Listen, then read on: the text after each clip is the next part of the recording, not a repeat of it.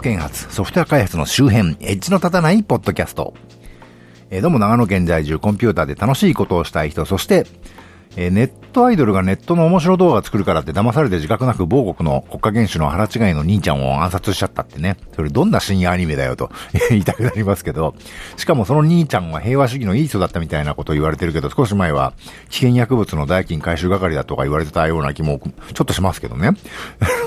そうかと思うと若手注目株の女優さんがあの、信仰の宗教に出家するので事務所辞めますってことがあったりしてね。なんだかいつの間にかフィクションの世界と自分の住んでる世界の垣根がだいぶ低くなったようでしてね。あの、その垣根をつなぐ装置はそのテレビとかパソコンとかスマホとかの機械なわけですけどね。あの、僕にとっての現実からはまだまだ遠い話だなと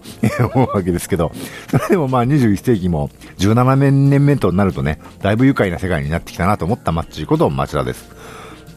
このポッドキャストは長野県在住のマッチこと私町田がソフトウェア開発そのものの話題はそこそこに、エッジは聞いてないかもしれないけれどソフトウェア開発と関係あるようなないようなお話をあまり角が立たないようにしていこうという番組です。まあ、信仰なんてのはね、絶対的なものと誤解してらっしゃる方が多いように思いますけど、実は相対的な価値観なので、あの、いくら世間的な尺度でなんか冗談みたいなね、教祖さんだなと、滑稽本の作者みたいな教祖さんが 教団っていうのもね、一体どこを信じないんだよなどとね、あの、外の人から見れば思うようなことがかもしれませんけど、人からあんなの信じない方がいいよって言われてもね、余計なお世話というかね、どうでもいい話なんですね、多分ね。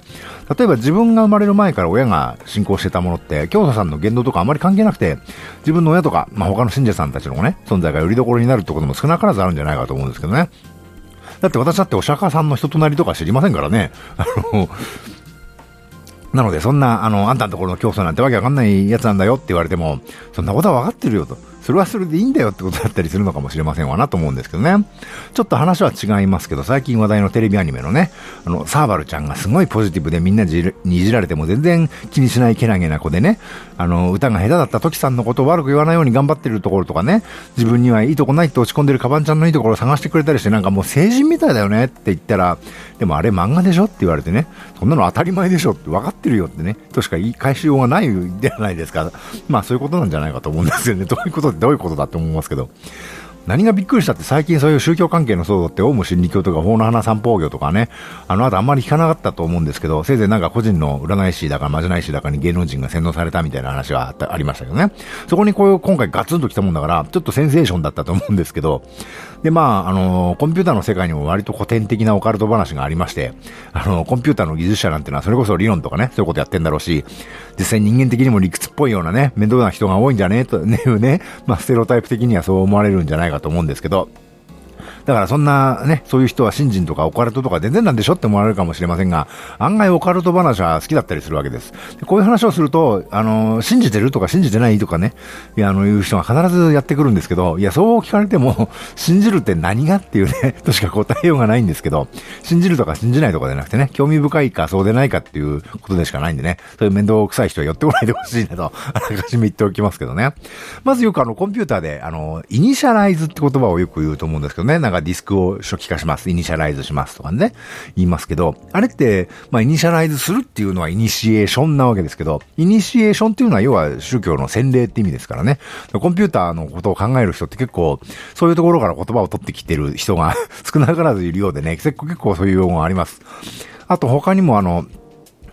あの、コンピューターってハードウェアとかソフトウェアとか言いますけど、これなんか日本でね、あの、ハードウェアは金物、ソフトウェアはやわ物って言うんですけど、まあ、ハードウェアっていうのはそもそもね、あの、金属製品、あの、金物のことなんで、そこから来てる言葉だと思うんですけどね。や、で、ソフトウェアをやるものっていうのは、まあ、ちょっとこじつけなところでね、そういうふうに日本語で言うと思うんですけど、で、そこから来ましてね、あの、重い金っていう神様が、あの、聖書の神様、聖書じゃない、あの、古事記の神様でいるんですけど、あれはだから、金物の神様じゃないかと。だから、コンピューターの神様じゃね？えなんつってね。重い金の神社に正月にね、あの、全社員で参拝する結構大手の開発会社があるなんていう話をね、聞きますね。で、あと、あのー、コンピューターのサーバー、今インターネットでサーバーっていう言葉がよくあると思うんですけどね。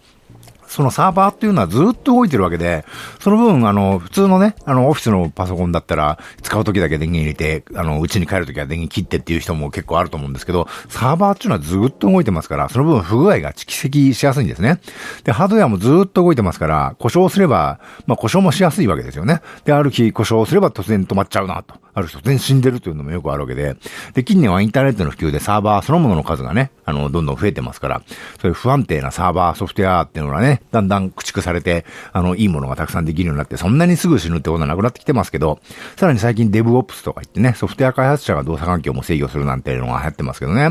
昔はサーバーマシンの手配とかね、設定とか運用する会社とその上で動くソフトウェア開発者が別の会社でね、お互い連絡先も知らないなんてことはザラにあったりしたんですけど、で、運用する会社は自分たちで選定したパッケージソフトならいざ知らずね、どこのドイツが作ったのか市場も知らないようなソフトが動いてるサーバーに対して責任を持たなきゃいけなかったりなんかしてね。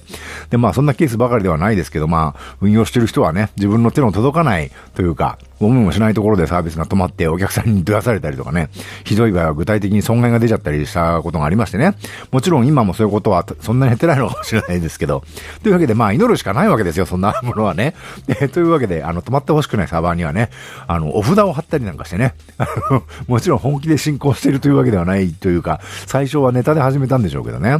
で、噂ではどこだかのね、大手銀行のサーバールームには神棚、神棚がね、しつらえられてるなんていう話もね、あの、よく聞きますけどね。私、お仕事のね、以前の上司にそういうね、あの、その方あんまりコンピューターもはそんな開発したりとかしない方なんですけど、世の中にはそんな話があって面白いですわ、なんてね、世間話のつもりでしたら、ある年のお正月明けにね、本当にお札を買ってこられたということがあって、うおっと思ったというかね、あの、そういうテック方面の謝礼をね、お分かりでない方にはね、しちゃいけないんだなと、しちゃいけない冗談だったなと反省したことがありましたけどね。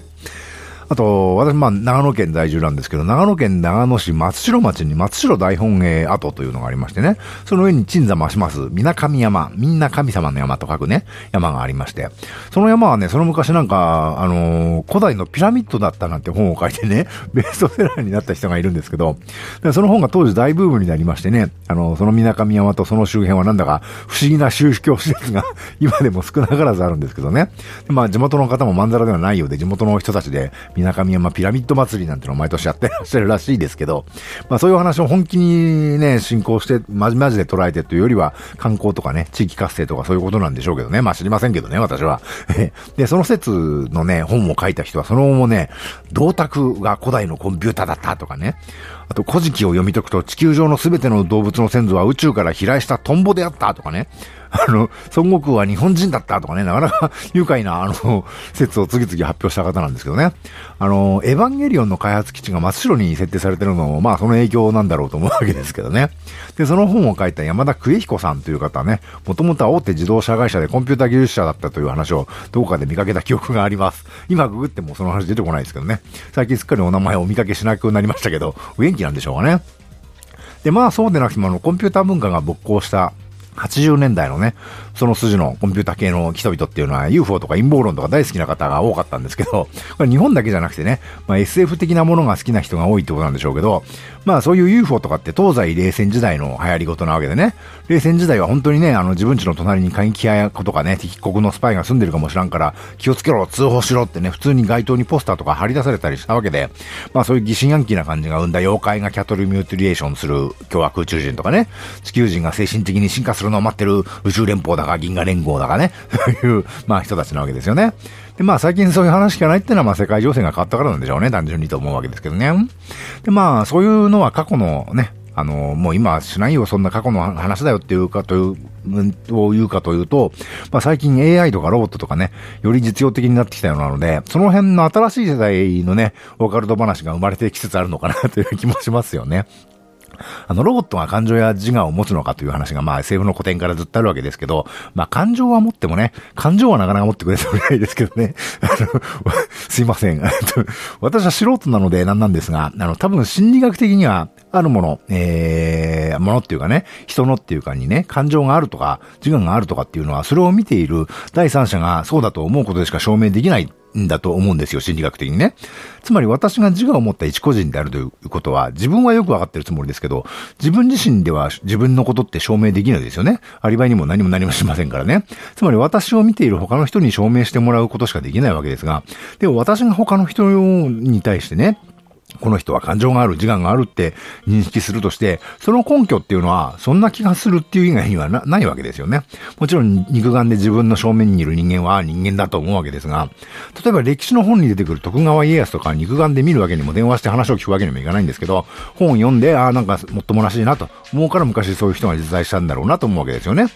じゃあ、だったらドラマやアニメやらね、そういう漫画やらの登場人物についてはどうでしょうかねという。まあ実在していないのは最初のお約束で分かっていることではありますけど、でもそういう対象について、あ、気持ちわかるなとかね、場合によっては、この人に恋しちゃったななんて思うこともあるわけですけど、そういう思いが深くなると、実在するとされる人と、実在しないんだとされる人の、ね、お約束の人と、それらの観測者である私にとってのリアルというのはあんまり区別はなくなると思うんですね。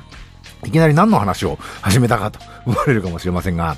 あの、世界初の人工知能プログラムと言われている、あの、エライザ、イライザっていうのがありましてね。これ単純に人間と対話をするプログラムでしてね。あのー、例えば、こんにちはってキーボードで入力すると同じように、こんにちはって画面に表示すると。元気？ってキーボードに入れるとね、元気？って画面に表示する。これ、なんかすごい単純なプログラムのようですけど、こいつの勘どころはですね、相手が言ったことで自分の知らない受け答えがあったら、そのままオウム返しをして、相手のリアクションを学習するんですね。で、次は自分がそのリアクションを取るようになってるんですね。さっきの、あの、こんにちは元気の話で言うと、つまり次の時にね、今度画面にこんにちはってキーボードに入れると、画面には元気って表示されるという理屈ですね。そうやって語彙を増やしていって、会話できるようになっていくプログラムなんですね。で、後に日本で同じ仕組みの人工無能というプログラマーがね、パソコンユーザーの中で流行ったりしましたけど、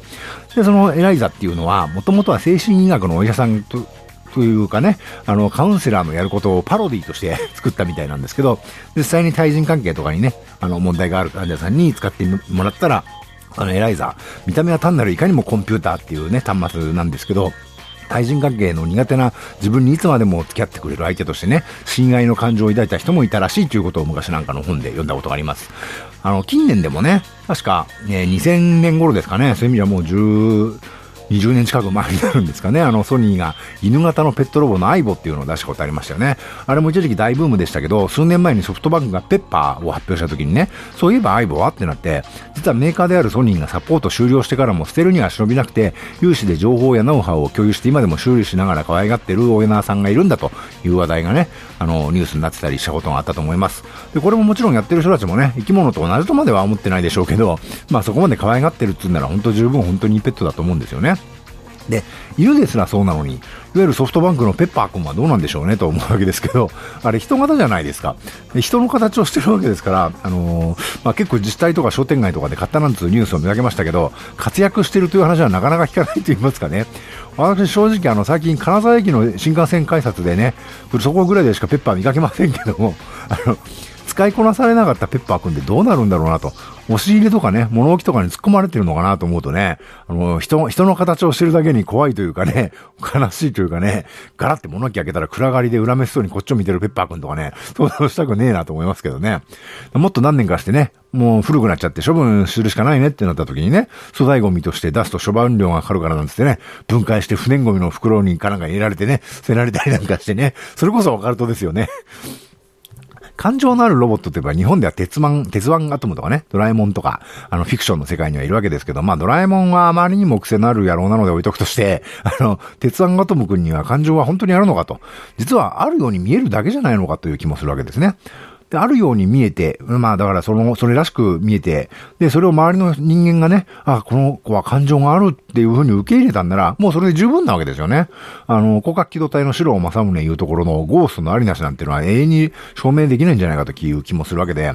あの、先ほどの話で言うと、例えば自分の今隣にいる人が実は人工知能だったり、誰かの空想として作られた、あの、架空の何かではないというね、よしんば自分自身がそうではないということを証明できないのと同じだというふうに思うんですけどね。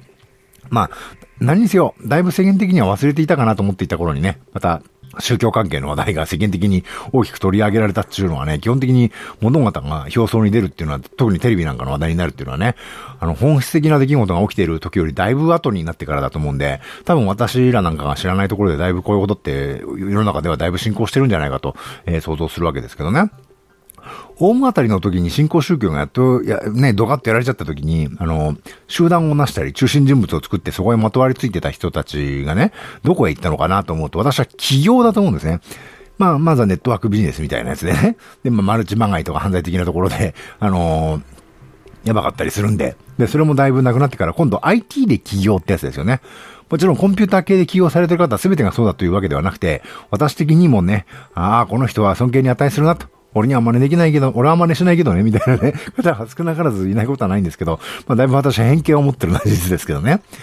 最近いろんな地方公共団体なんかが企業支援なんですよね。個人事業主の推奨みたいなね。ことをやってる自治体が少なからありますけど、いや別に僕も個人事業主が悪いとは言いませんよ。僕もやってたことありますしね。ただ個人事業主はね、事業継続性という意味では低いのがまあ当然なわけでね。そういうのをなんで奨励というか支援というか、あと都会からそういう人の移住をね、現金配ってまでね、奨励してるようですけど、あの、事業継続性の低い事業者がたくさん集まったとしてね、一体何年定住するのかっていう 計算をしてるのかなと不思議に思ったりするんですけど、まあ行政のプロの方がやってることですしね。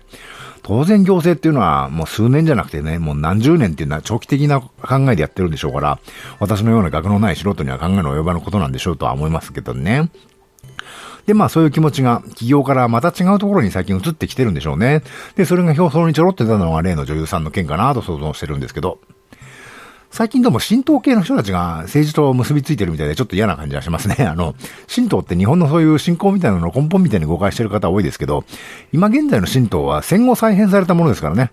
何せ荒人神だった神様が神様じゃなくなっちゃったっていうとんだパラダイムシフトがあったわけですから、実際70年ぐらいしかね、歴史ないんですけどね。まあ、そんなわけでちょっと余談が長くなりすぎました。この番組のご意見ご感想なんかをいただけると大変嬉しいです。もし聞いていただいているのであれば、聞いてるようだけでも結構ですので、リアクションをいただければと思います。iTunes ストアにレビューをいただけるか、iTunes にレビューを書くのは結構操作がめんどくさいので、Twitter、Facebook にコメントなり、リプライなりいただけるだけでも大変嬉しいです。Twitter アカウント及び Facebook ページについてはこの番組の配信サイトをご覧ください。